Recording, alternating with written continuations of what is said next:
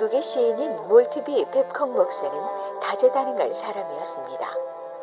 그는 학창 시절에 대학에서 오케스트라를 지휘하고 오르간 연주와 아카펠라 합창단의 리더를 맡기도 했습니다. 또 운동을 좋아해서 대학 시절 야구팀의 주장으로 뛰었고 수영 선수로도 활동했습니다. 하나님이 인간에게 주신 여러 재능에 호기심과 열정이 컸던 그는 정도가 지나치다 싶을 만큼 모든 일에 활발하고 열정적이었습니다. 재능이 너무 많은 그였기에 주변 사람들에게 자신은 성직자가 되기보다는 전문 음악인이 되고 싶다고 말하곤 했습니다. 그러나 하나님은 그를 결국 목회자의 길로 인도하셨습니다. 은혜롭고 감동적인 설교로 그는 목사로서 이름을 날렸습니다. 미국 전역에 걸쳐 그를 모르는 사람이 없었습니다. 적극적인 마인드와 폭넓은 상식, 드라마틱하게 대중을 이끌어가는 능력과 유창한 말솜씨로 성도들을 매료시켰습니다. 모든 것이 다 하나님이 주신 특별한 선물이었지만 가장 큰 선물은 그의 긍정적인 성격이었습니다. 그렇게 14년 동안 볼티모어에서 목회를 할 몰트위 목사는 모든 사람들이 인정하는 당대 최고의 목사가 되었습니다. 그러나 그는 대단한 명성에 연연하지 않고 오랫동안 기도하며 준비해온 해외 성지로 부르심을 받고 떠나게 되었습니다. 그러나 해외 선교지에서 많은 계획을 가지고 열정적으로 일하던 몰트베 목사는 선교지에서 사역한 지 얼마 지나지 않아 브루셀라 기운에 감염되었고 얼마를 버티지 못하고 결국 하나님의 부르심을 받게 되었습니다. 그의 죽음은 모든 이들에게 충격이었습니다. 몰트비 목사가 사망한 후 아내 캐서린은 존경했던 남편을 기억하며 그의 사제를 정리했습니다. 그리고 남편을 대신해서 살아생전 주옥 같은 남편들의 작품들을 모아 찬송집으로 출간하기 시작했습니다. 참 아름다워라는 은혜가 넘치는 몰티메 목사의 가사를 영국 민요에 붙여 아름다운 찬양이 된 작품입니다.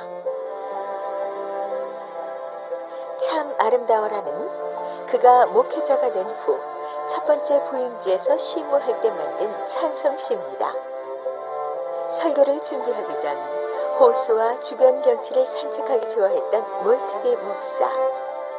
그는 산책을 위해 집을 나설 때마다 아내에게 이렇게 말했다고 합니다. 나는 지금 내 아버지가 만드신 아름다운 세계를 보러 갑니다. 당신도 나와 함께 그 세상을 나가보지 않겠습니까?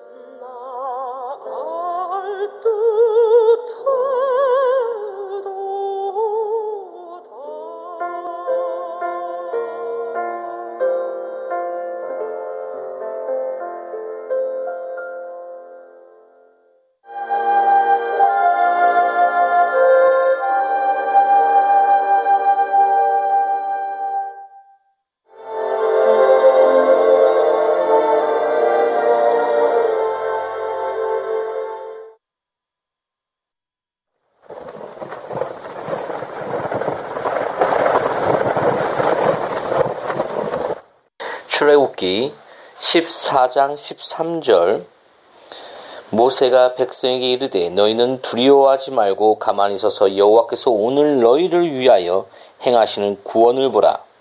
너희가 오늘 본 애굽 사람을 영원히 다시 보지 아니하리라. 아멘. 가만히 서서 여호와께서 오늘날 너희를 위하여 행하시는 구원을 보라. 이 말씀 속에는 성도가 대단한 곤궁에 빠지거나 특별한 어려움에 처했을 때는 어떻게 하라는 하나님의 명령이 담겨 있습니다. 그는 뒤로 물러설 수도 없고 앞으로 나아갈 수도 없습니다. 오른쪽을 보나 왼쪽을 보나 모두 막혀 있습니다. 그럼 어떻게 해야 할까요? 주님은 그에게 가만히 서 있으라고 명하십니다. 만일 이럴 때 그가 주님 말씀만 듣는다면 큰 유익을 얻을 것입니다. 왜냐하면 다른 사람들이나 악한 충고자들은 그에게 찾아와 이와 다른 충고를 할 것이기 때문입니다. 절망은 와서 누워서 죽어라. 다 포기해버려라고 속삭일 것입니다. 그러나 하나님은 우리에게 용기를 갖고 힘을 내라고 하십니다. 최악의 경우에도 그의 사랑과 신실하심을 의심치 말고 믿고 기뻐하라고 하십니다. 그러나 또 소심은 이렇게 말할 것입니다. 뒤로 물러서서 세상 방식대로 행동해라. 너는 성도로서의 삶을 살 수 없어. 그건 너무 어려워. 그러니까 내가 믿고 있는 그 원리들을 포기해.